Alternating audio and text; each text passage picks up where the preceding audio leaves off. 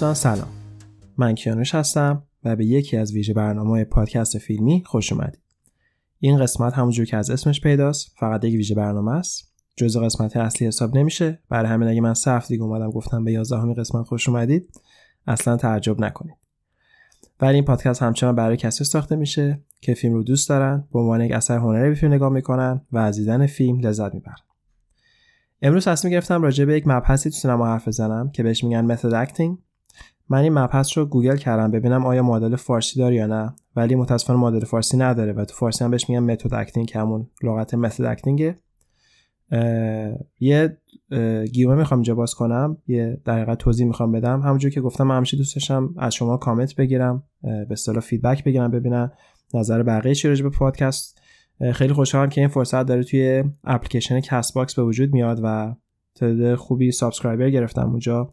و همچنین یک سری از دوستان دارن لطف کردن و کامنت می‌ذارن و دوست داشتم یک سری از کامنت ها رو اینجا با هم مرور کنیم. یکی از کامنت هایی که مطرح شده بود راجع به استفاده کردن از لغات انگلیسی بود. من توضیح بدم خدمتتون. من از 16 سالگی از ایران خارج بودم و در روزمره خیلی از زبان انگلیسی استفاده می‌کنم. و خب فیلم هم که من معمولا بررسی می‌کنم فیلم های انگلیسی زبان هستن. برای همین خیلی سخت خواهد شد که من بخوام همه لغات رو فارسی استفاده کنم. برای همین به بزرگی خودتون ببخشید.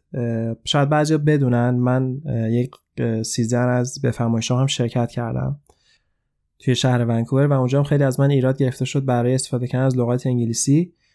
واقعا میگم از روی قصدی نیست این کار.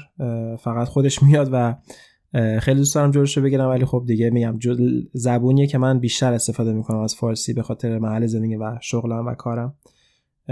ولی خب میگم با متاسفانه با پادکست که در داخل ایران ساخته میشه قابل مقایسه نیست چون اونها خب به حال فارسی رو فارسی تسلط بیشتر دارن ولی من بیشتر با پادکست های مقایسه کردم که اینور ساخته میشه. مثالش مثلا مثل مستی و راستی که اونا خیلی بدون ابا از لغات انگلیسی استفاده می‌کنن. خواستم بگم که من واقعا سعی می‌کنم که این کارو نکنم. ولی اتفاق افتاد به بزرگی خودتون ببخشید. یک کامنت جالبی گرفتم. یکی گفته بود برنامه من کپی از علی بندریه. من ایشون نمیشناختم واقعا.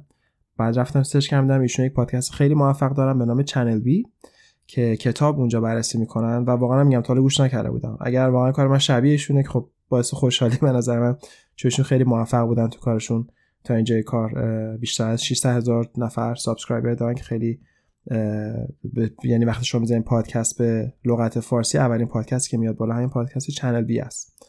خلاصه اگر ایشون زمانی پادکست من شنیدن اینجا بهشون سلام می‌کنم و میگم برای من یه افتخاریه که با شما مقایسه شدم. و در نهایت هم یک سری کامنت بود راجع به اینکه فیلم رو من چرا توضیح میدم. بازم میگم من اکثر کارهایی که می‌کنم بر کارهایی که در انگلیسی شنیدم و و معمولا پادکسترها یا یوتیوبرهایی که با زبان انگلیسی فیلم و سریال ریویو می‌کنن معمولا تعریف می‌کنن و قبل اولش هم میگن که قراره این فیلم تعریف بشه. من همیشه این رو میگم یعنی البته چند قسمت آخر رو سعی کردم چیزی نگم چون فیلم واقعا تعریف نکردم. ولی مخصوصا برای فیلم های مثل فیلم های دیوید لینچو که بعد همه رو توضیح بدم من از اولش یک اختار میدم که قرار من فیلم رو تعریف کنم و هدفم واقعا برای کسایی که فیلم رو دیده باشن و فیلم رو دیده باشن یک بار یک سری مثلا ممکنه سوال راجع به فیلم داشته باشه مخصوصا داستانی که گفته میشه و هدف این پادکست اینه که اون سوالات رو جواب بده نه اینکه بخواد فیلم رو نقد کنه چون من واقعا منتقد سینما نیستم. من فقط یک دوستدار فیلم هستم و و تنها هدفم اینه که مباحثی که توی فیلم مطرح میشه و شاید فهمیدنش تو نگاه اول ساده نباشه رو برای شما دوستان عزیز مطرح کنم. خلاصه از کامنت ها حتما بازم به من کامنت بدید. ازتون خواهش می‌کنم که اصلا تعارفی نکنید توی کامنت دادن. من آدم خیلی انتقاد پذیری هستم و حتما کامنت های شما رو می‌خونم. بهتون جواب میدم و سعی می‌کنم که اگر منطقی باشه توی قسمت های بعدی استفاده کنم و به اصطلاح کارم رو بهتر کنم. چون هدف من اینه دوست دارم کارم همیشه و هر روز بهتر بشه و بتونم واقعا یک کار قابل قبول رو به شما دوستان عزیز ارائه بدم. خب برگردیم به موضوعی که می‌خواستم برای این هفته حرف بزنم. همونجوری گفتم دوست داشتم راجع به method acting حرف بزنم. method acting یا به اصطلاح عامیانه فقط method فرمتی از بازیگریه که در یک سری تکنیک ها و استایل بازیگری که یک بازیگر سعی می‌کنه با اون شخصیت که قرار بازی کنه ارتباط کامل برقرار کنه. به این صورت که سعی می‌کنه دقیقا خودش رو تو موقعیت اون شخصیت بذاره و با رفتارهای اصلی و طرز فکر اون شخصیت انقدر نزدیک بشه که انگار داره اون شخصیت رو زندگی می‌کنه و در حقیقت برای یک مدتی خودش رو به جای شخصیت می‌ذاره. به عنوان اون شخصیت زندگی می‌کنه تو زندگی واقعی و این بهش کمک می‌کنه که وقتی جلو دوربین میره نیاز نداشته باشه که بخواد حس بگیره یا مثلا تمرین بیشتر کنه. already اون شخصیت رو داره زندگی می‌کنه و به همین دلیل بهش میگن method acting دقیقا اون متدیه که کمک می‌کنه به بازیگر تا بتونه یک شخصیت رو به وجود بیاره اونجوری که خودش می‌خواد و به عنوان شخصیت زندگی کنه تا اینکه فیلم برداری تموم بشه. و خب بازیگرهای خیلی معروفی بودن که این کارو کردن. بیشتر هم توی سینمای غرب اتفاق میفته من مطمئنم که در سینما ایران هم این کار انجام شده. ولی خب هیچ داستان یا هیچ خبری من چون نخوندم. مثلا یک بازیگری در ایران method کار کرده و مثلا اون method acting باعث شده که بقیه یه جورایی به وسیله کار اون اذیت بشن یا حتی کار کردن باشون سخت بشه. ولی این مدل بازیگری انقدر توی غرب مرسومه که داستانهای خیلی زیادی ازش اومده بیرون و بازیگره که انقدر این method acting رو جدی گرفتن که باعث شدن که اصلا همکاراشون یا اون حتی اعضای خانوادهشون نتونن باشون تا یه مدت در حقیقت حرف بزنن یا کاری داشته باشن. چون دیگه طرف انقدر رفته تو اون نقش دیگه واقعا نمیشه به عنوان یک آدمی که شما میشناختنش باش ارتباط برقرار کنیم و من می‌خوام توی این قسمت 16 تا از بازیگره که این کارو کردن و انقدر این قضیه رو جدی گرفتن که باعث شدن که اطرافیانشون دچار مشکل بشن در ارتباط برقرار با اونا رو براتون معرفی کنم و دقیقا هر کدوم رو بگم که چه اتفاقی افتاده. خب از آخر میرم به اول. از شماره 16 در شماره 16 بازیگری نیست به جز ویل سمیت که توی فیلم 6 Degrees of Separation بازی کرد. و تو فیلم ویل سمیت باید عاشق بازیگر مقابلش می‌شد و تصمیم گرفت که این عشق رو به صورت واقعی به خودش القا بده و واقعا در حقیقت سعی کرد که عاشق اون بازیگر بشه. و وقتی فهمید که کارش رو در حقیقت به صورت method acting انجام داده اینه که مصاحبه ازش که میگه وقتی که فیلم تام فیلم برداری تمام شد رفتم خونه. روز بعد داشتم میمردم که استاکرد یه بازیگری بوده بازیگر مقابلش اسمش استاکرد بوده استاکر چنینگ واقعا دوستش که استاکرد رو ببینه و دلش واسه استاکرد کاملا تنگ شده بوده و اصلا نمی‌تونه باور کنه که دقیقت همش تو در طول روز داشته به خودش کنجه رفته که یه به اون بازیگر زنگ بزنه باش قرار بذاره باش بره بیرون. انقدر تو نقش رفته بوده که دیگه واقعا عاشق استاکر چنینگ شده بوده و فهمیده که واقعا کار اشتباه کردیم خودش به, به, به, تو quotation میگم از نقل قول از ویل اسمیت به خودم گفتم oh no what have I done یعنی من واقعا چیکار کردم؟ خودم نمی‌دونستم که چرا این کار کردم و الان من دقیقا یه جوری عاشق اون بازیگرم که دیگه قرار نیست ببینمش واسه مدتی. و تصمیم گرفته که دیگه به خاطر این قضیه سراغ method acting نره. در شماره 15 فارست ویتاکر رو داریم. فارست ویتاکر رو شاید خیلی شما از یک فیلم قدیمی به نام Ghost Dog بشناسید که اثر جیم جارموش هست و من یادم اون زمان من تینیجر بودم یا بچه تر بودم در ایران هنوز زندگی می‌کردم. این فیلم رو به نمایش گذاشتن.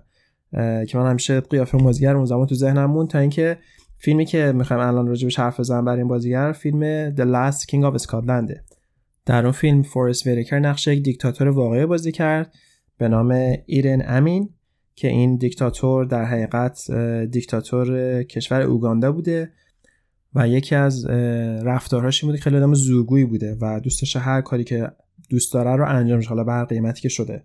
و این رو خیلی فورست وریکر خیلی قشنگ داشت اجرا می‌کرد. انگار واقعا خودش دیکتاتوره و خب به این دلیل بوده که از مثل دکنینگ استفاده می‌کرده. واقعا فکر کرده که همون شخصیت تا جایی پیش میره که دیگه خانوادهش دیگه باش حرف نمی‌زنن تو خونه. یعنی می‌رفته خونه همونجوری آدم زورگویی بوده مثل اون دیکتاتور رفتار می‌کنه و دیگه خانوادهش سعی می‌کنن دیگه باش حرف نزنن که تا کارش تموم بشه. و همچنین سعی می‌کرده که غذایی رو بخوره که اون می‌خوره مثل mashed banana مثل موز دقیقا له شده با لوبیا. و همچنین دو تا از زبونهای محلی اوگاندا رو یاد گرفته به نام سواهیلی و کاکوا. خب اینم از آقای فارست ویتاکر تو فیلم Last King of Scotland در شماره 14 ما کسی نداریم بجز داستین هافمن که توی فیلم Kramer vs. Kramer انقدر تو نقش میره چون تو اون فیلم یک شخصیت آدم خیلی عوضی رو بازی می‌کنه جوری بگم حالا به فارسی انگلیسی می‌خواستم بگم اسهول و وقتی که عصبانی می‌شده بازیگر مقابلش که میرل بوده رو بهش سیلی می‌زده و حتی مسخرش می‌کرد خیلی از جا. دیگه کار خیلی وحشتناکی که انجام میده اون موقع مرستری مثل که دوست پسر داشته که مرده بوده و حتی راجع به اون دوست پسر یه جورایی مرس رو بول بولی می‌کرده. به عنوان اون آدم خیلی بدی که داشته بازی می‌کرد داستین هافمن. و به جیمز که مریل استریپ ازش شکایت می‌کنه و بهش میگه که واقعا اگه دوست دارین کارو بکنین کارو به خودت بکنین کسی که مثلا فکر می‌کنه به نزدیکترن من که همکارت حساب میشم تو این فیلم. خلاصه هم از آقای داستین هافمن در شماره 14 در شماره 13 کسی رو نداریم به جز بازیگر مورد علاقه خودم کیت وینسلت. کیت وینسلت در یک فیلم بازی کرد به نام Ammonite ئه. Ammonite یک فیلم با واسطه کارگردان فکر کنم فرانسوی اسپانیایی ساخته اشتباه نکنم. داستان راجع به یک زن تنهاست که توی یک بندر خیلی متروک سرد و تاریک زندگی می‌کنه و در حقیقت همجنسگرام هست تو این فیلم این شخصیت. و کیت وینسلت برای اینکه بتونه تو نقش بره تصمیم می‌گیره که موقع فیلم برداری جدا از عوامل فیلم یه کاتج برای خودش نزدیک اون دریا اجاره کرده بوده و اونجا تنها زندگی می‌کرده و سعی می‌کرده دقیقا به سبک چون فیلم توی قرن 19 اتفاق میفته همون سبک زندگی کنه و خیلی وقتا حتی برق هم نداشته. و خودش میگه که بعضی وقتا انقدر جدا بودم انقدر سردم بود و انقدر حالم بد می‌شد. بعضی وقت خودم رو سوال می‌کنم که چرا بلند نمیشه مثل یه آدم درست حسابی. بری هتل و با بقیه اعضای فیلم برداری به اصطلاح زمانتو بگذرونی. ولی خب همونجور که من توی قسمت قبل گفتم یا دو تا قسمت قبل کیت میسته واقعا یکی از بزرگترین بازیگری که همیشه method acting استفاده کرده و به خاطر همین هم است که نقشش کاملا همیشه موندگاره و واقعا شما باورت میشه که کیت وینسلته هر نقشی که می‌گیره واقعا اون نقش هیچ وقت شما کیت وینسلت رو نمی‌بینی. واقعا فقط اون نقش رو می‌بینی که داره به شما برای شما اجرا می‌کنه. در شماره 12 بازیگری داریم به اسم گری اولدمن که احتمالا اکثرا میشناسنش. گری اولدمن چند سال پیش نقش چرچیل رو بازی کرد توی فیلم به اسم Darkest Hour و خب همینجور که خیلیا میدونن چرچیل علاقه شدیدی به کشیدن سیگار داشت. نه فقط اون سیگار کوچیک به, انگلیسی به میگن cigarette. سیگار که میگم از هم سیگار برگه. و برای اینکه بتونه دقیقا اون حالت های چرچیل رو بگیره نزدیک 20 هزار دلار سیگار برگ می‌کشه تو این فیلم که باعث میشه که nicotine poisoning بگیره. یعنی به واسطه نیکوتین در حقیقت مصدوم بشه و مجبور میشه بره بیمارستان. وقتی ازش پرسم میگه خب این وست وینستون چرچیل بوده و اصلا نمیشه ونستون چرچیل بدون سیگار بازی کرد. واسه از آقای گری اولمن که در شماره 12 قرار می‌گیره. در شماره 11 نیکولاس کیج. نیکولاس کیج یک فیلم بازی کرد سال پیش به نام بردی و تو این فیلم باید دقیقا اون شخصیتش صورتش زخم بود و باید بانداج به صورتش میبست و نیکولاس کیج برای اینکه بتونه تو نقش بره این بانداج همیشه رو صورتش داشته که باعث شد که کلی در حقیقت جوش بزنه و حتی پوستش چرکی بشه و حتی سعی کرد که چند تا از دندوناش رو بدون بی‌حسی در بیاره تا بتونه اون حالتی که واقعا درد می‌کشه کسی از بیماری رو بتونه خیلی راحت بازی کنه. و نیکولاس کیج خود اونم برای واقعا یکی از بازیگری که حالا جدا از کاری که توی دهه 2000 کرد. چون نیکولاس کیج بعد اینکه چند تا بازی خیلی top رو انجام داد دهه 90 و حتی اسکار هم برای فیلم Leaving Las Vegas توی یک سری فیلم خیلی اکشن و دقیقا چی بازی کرد. دلیلش هم جالب این بوده که اون کسی که براش کار تکشن انجام میده کارش درست انجام نداده بوده و نیکولاس کیج خیلی قرض بالایی به دولت داشت. و دیگه باید هر فیلم بازی می‌کرد که اون قرضش رو بده.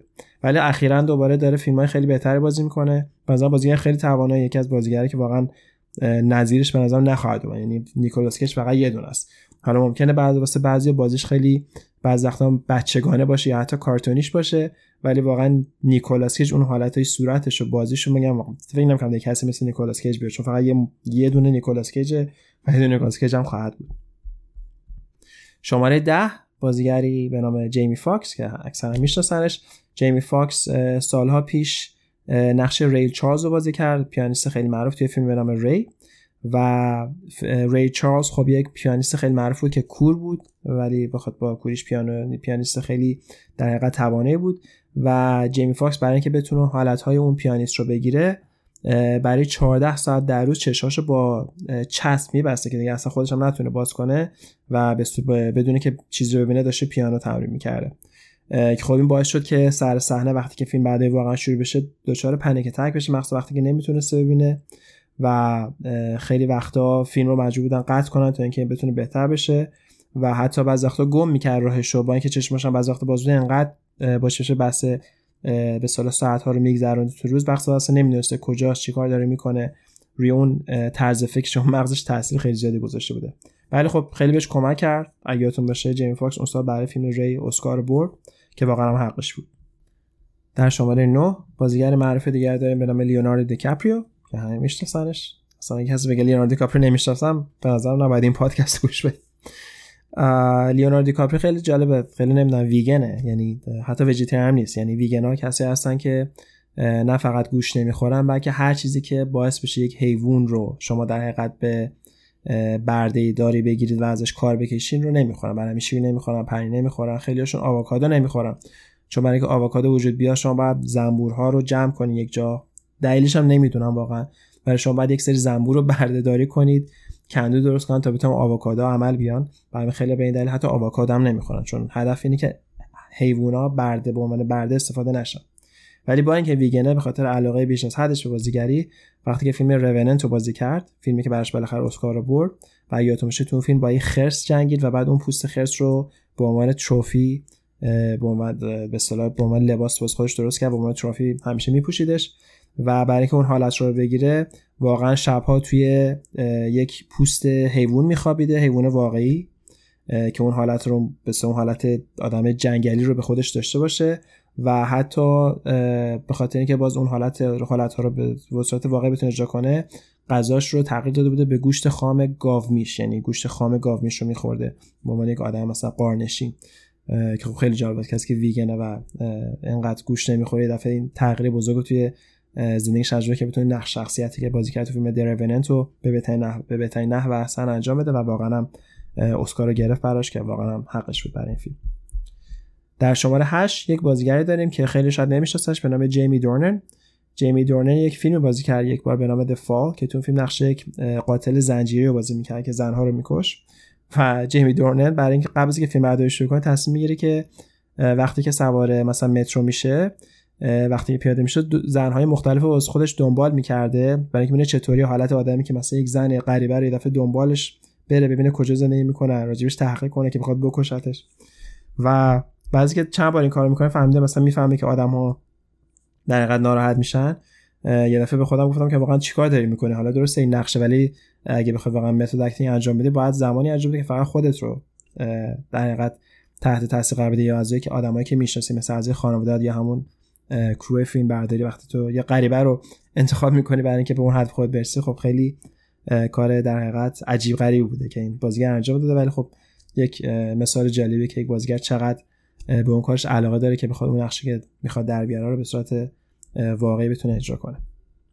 خب در شماره هفت بازیگر دیگه داریم که خیلی میشناسنش به نام هالی بری هالی بری یک فیلم بازی کرد به نام Jungle Fever که تو فیلم بر نقش crack addict بازی می‌کنه یک مدتی که meth meth می‌کشه کرک می‌کشه و به خاطر که نقش معتاد بود توی یک مدت فیلم برای ده روز حموم نرفت. و وقتی هم ازش پرسن که واقعا حرف درستی نه میگه می‌تونی از اون بازیگری که سم جکسون نقش مقابلش رو بازی می‌کرد. میگه می‌تونی ازش بپرسین که مجبور منو بو کنه. و احتمالا خیلی بوی بدی می‌داده. ده روز حموم نمیره تا اون حالت یک آدم معتاد خیابونی که خیلی کثیف همیشه رو بتونه به خودش داشته باشه و بتونه واقعا اون حس رو بگیره موقع بازیگری. خب در شماره 6 یک بازیگر بسیار توانا رو داریم دنیل دی‌لوییس راجع به دنیل دی‌لوییس دو قسمت پیش حرف زدم. گفتم وقتی داشتم می‌گفتم که کیت وینسلت به نظر بهترین بازیگر تاریخ سینماست. از بازیگری که گفتم تو همون سال قرار یکیشون خب آقای دنیل دی‌لوییس بود بدون شک و تردید. دنیل دی‌لوییس که از بزرگترین مثال های method acting و یکی از فیلم هایی که واسش اسکار هم برده فیلم بود به اسم My Left Foot که تو فیلم نقش آدم معلول رو بازی می‌کرد. برای اینکه بتونه تو نقش بره همیشه رو ویلچر بوده. از رو ویلچر بلند نمی‌شد اصلا. تقاضا می‌کرد از عوامل فیلم که بیان بهش غذا بدن. یعنی گفت من نمی‌تونم من معلولم. و حتی دو تا از دنده هاشو خودش میشکنه که دیگه نتونه اصلا درست حسابی راه بره.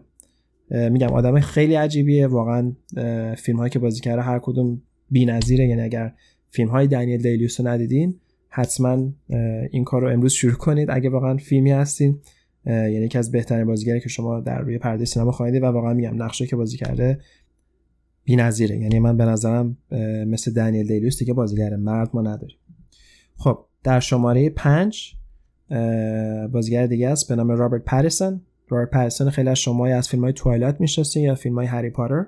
ولی بعض اون فیلم ها که تو جوانیش بازی کرد واقعا ثابت کرد که یک بازیگر بسیار تواناست. کلی فیلم های مستقل بازی کرده و اگر اون فیلم ها شما دیده باشین واقعا میگم نقشی که گرفته بی‌نظیره.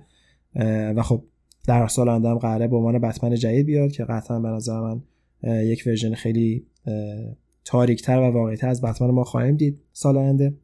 یک فیلم بازی کرد اخیرا به نام فیلم لایت هاوس یک فیلم تقریبا ترسا بود توی سیاسفید هم ضبط شده بود که تو فیلم یه آدم خیلی تنهایی بود توی جزیره خیلی دور افتاده که نه به سال همیشه دسترسی به آب سالم داشت. یک آدم خیلی داغونتر از خودش هم اونجا بود که بعد با هم دیگه شب روز رو سر می‌کردم برای اینکه بتونه خیلی خوب تو نقش بره واقعا مست می‌شده سر سر صحنه فیلم برداری همیشه مست بوده که اون حالت آدم تنها و در حقیقت افسرده رو بتونه به خودش بگیره. گل میخورده بعضی وقتا واسه به جای غذای اصلی. به خیلی به عضو خودش رو خیس می‌کرده برای اینکه اون حالت کثیفی رو آدمی که مثلا تنها توی lighthouse زندگی کنه رو بتونه بگیره. و توی یک مصاحبه که بعد از فیلم باش داشتن یک حرف جالب زد و اون این بود که آدمایی که می‌خوان شخصیت منفی رو بازی کنن معمولا method acting میرن. و شما هیچ وقت هیچ شخصیت خوبی رو نمی‌بینید که بخواد مثلا شخص دوست داشتنی باشه که ببینیم در حقیقت می‌خواد متد اکتینگ بازی کنه. و خب منظور فهمو که واقعا بازی کردن شخصیت منفی خیلی سختتر از بازی کردن شخصیت خوبه. چون شما واقعا می‌تونید با یک سری از کارهای خیلی ساده بر داستان واقعا آدما رو با خودتون علاقمند کنید. چون مردم وقتی فیلم می‌بینن اکثرا احساسات خیلی روی سطح هست و خیلی شما سریع می‌تونید عشق رو بگیرید غم و غصه رو بگیرید دلتون واسه کسی بسوزه. ولی اینکه بخواید از یک کسی متنفر بشه واقعا کار خیلی سختیه. و یکی از واقعا دلیلش هم اینه که اکثر بازیگرایی که نقش منفی می‌خوان بازی کنن method acting انجام میدن تا کسی که بخوان نقش مثبت بازی کنن. در شماره چهار بازیگری قرار می‌گیره که یکی از بازیگر مدل خودم هست جرد لتو. جرد رو خیلی ها اولین بار توی فیلم Requiem for a Dream آرنوفسکی دیدن.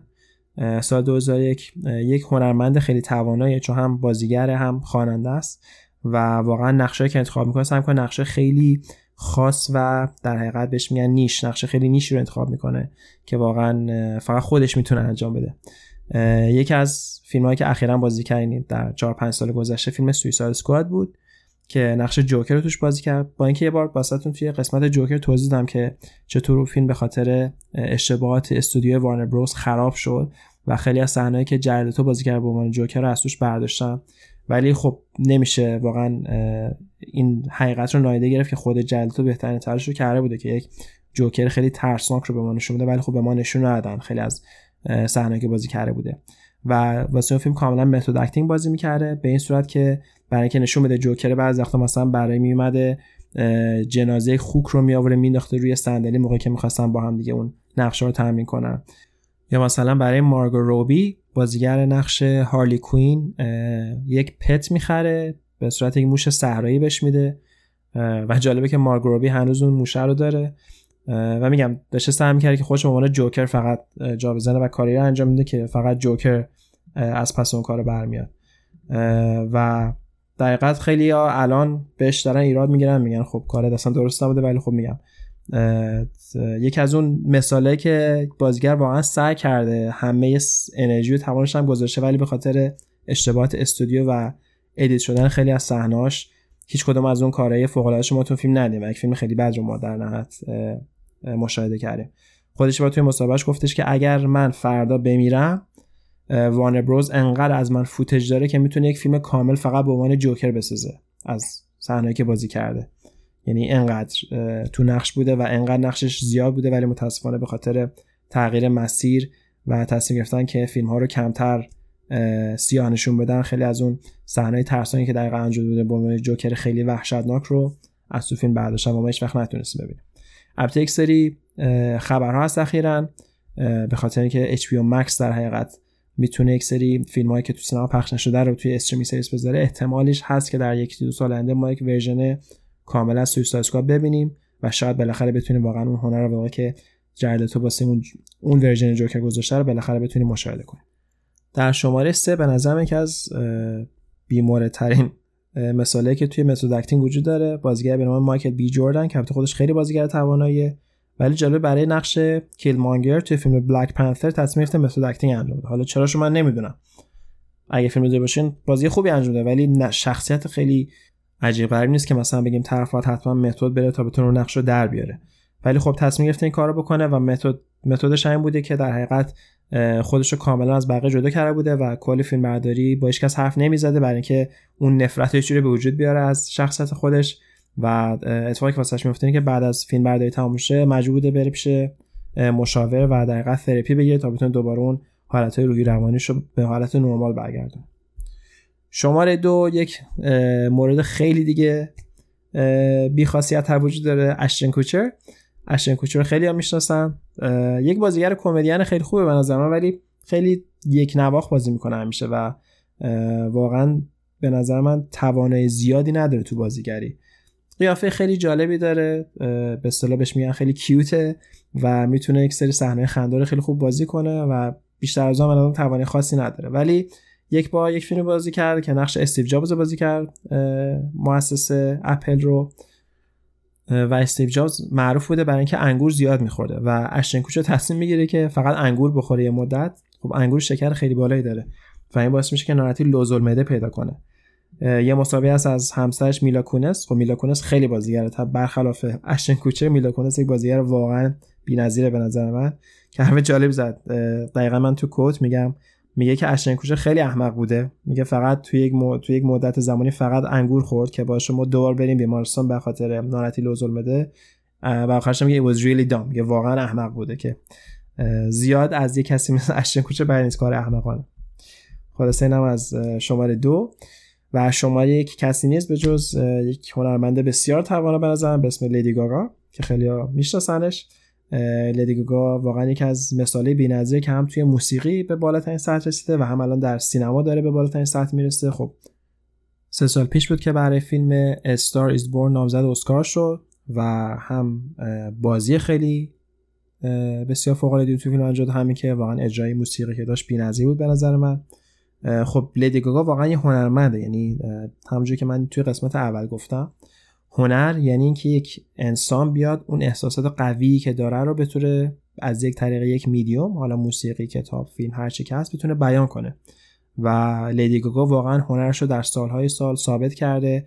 چه تو فشنی که میپوشه وقتی توی event های مختلف میره چه تو موزیک ویدیوهایی که می‌سازه آهنگایی که میگه شعرهایی که میگه. یک آهنگ خیلی معروف داره لیدی گاگا به نام جوداس اگر شنیده باشین. اگر ویدیو ببینید ویدیوی جوداس دقیقا که برگرفته شده از داستان عیسی مسیح در سالهای آخرش زمانی که خب یک سری طرفدار داشته یک سری به اصطلاح follower داشته دورش جمع بودن و یکی از آدمای نزدیک بهش به نام جوداس بهش خیانت می‌کنه. جیزز رو در حقیقت توی public میبوسه و این در حقیقت نشون میده که چون کسی نمی‌دونسته مثلا جیزز کیه. و در حقیقت جیزز رو لو میده به اون حاکمای شهر که باعث میشه حالا که بقیه‌شون دیگه هم می‌دونن میگیرنش رو به صلیب میکشنش. تو اگر شما ویدیو جوداس ببینید دقیقا همون setting رو لدیگا اومده به صورت یه سری biker از این biker هستن که Hells Angels کاپشن چرم میپوشن رو موتورهای خیلی چیز. یه جوری تو اون setting انجام میده و خودش رو کسی رو می‌ذاره که در باعث اختلاف بین جوداس و جیزز میشه. میگم واقعا vision که لدیگو داره خیلی بی‌نظیر تو هنر. من واقعا میگم کارش همیشه لذت بخش دیدنش. و خب امسال فیلم بازی که به نام House of Gucci که تو فیلم House of Gucci نقش یک از شخصیت های خانواده گوچی رو بازی کرد که خب ایتالیایی بودن. و برای اینکه بتونه نقش رو در بیاره نه ماه لیدی گاگا فقط با لهجه ایتالیایی حرف می‌زده. و انقدر تو نقش رفته بوده میگه یک بار بعد از فیلم رفتم بیرون و فکر می‌کردم هنوز اون نقشم. یعنی اونجوری که راه می‌رفته بعدش می‌رفته خرید کنه فکر واقعا همون شخصیت رژیانی رو داره که یکی همون شخصیت خانواده گوچی هستش. میگم واقعا آدم کاملا هنرمندیه. هر کاری که بکنه هر چه بازیگری چه موسیقی کسی که هیچ وقت نمیشه واقعا به کارش ایراد گرفت و به نظر من بازیگری که همینجوری ادامه بده قشنگ خیلی راحت می‌تونه به لول کیت نیسلر و دنی دلیوس برسه به خاطر تلنت بالایی که داره تو بازیگری و هر هنری که انجام میده. خلاصه اینم از این. امیدوارم که از این قسمت هم راضی بوده باشین. من همونطور که گفتم تو این هفته و دو سه هفته نده چون تعطیلات کریسمس هست و بر همیشه تحقل عقص هم که سری ویژه برنامه بدم بیرون. قسمت 11 خود پادکست فیلمی که برای بررسی و تحلیل فیلم ها رو روز هفته ژانویه میدم بیرون که با یک فیلم خوب دوباره برمیگردم. یه جوری آغاز یک فصل جدید خواهد بود از فیلم هایی که قراره براتون بررسی کنم. و اینکه سعی کنم دوباره 10 تا فیلم انتخاب کنم برای از ژانویه تا طرفای عید و حتما یک فیلم ایرانی هم دوباره تو اون 10 تا فیلم هست. بازم مرسی که با من تا اینجا همراه بودین. برای کسی که دوستان با من در ارتباط باشن این پادکست یک وبسایت داره www.filmicast.com همچنین شما می‌تونید این پادکست رو در توییتر فالو کنید. هندلش هست at filmy podcast f i l m i p o d c a s t. برای کسی که دوستان با من شخصا در ارتباط باشن من تو اینستاگرام هستم handle من هست @kianushn k i a n o u s h n. و همچنین دوستانی که در Castbox این پادکست رو گوش می‌کنن حتما همونطور که اول قسمت گفتم لطفا کامنتاتون رو بذارید. نظراتتون رو بگین تا هم بتونم این پادکست رو هر روز بهتر و بهترش کنم. همچنین برای کسی که دوست دارن پادکست رو گوش بدن این پادکست در تمام پلتفرم هایی که پادکست رو می‌گیرین موجود هستش از جمله Apple Podcast، Spotify، Castbox، Podcast Addict و همچنین وبسایتی در ایران به نام تهران پادکست دادایار بازم مرسی که من تا اینجا همراه بودین. امیدوارم که تعطیلات بهتون خوش بگذره اگر تعطیلات کریسمس رو دارین تجربه می‌کنین. و تا هفته آینده خوب و خوشحال و سالم باشید مرسی.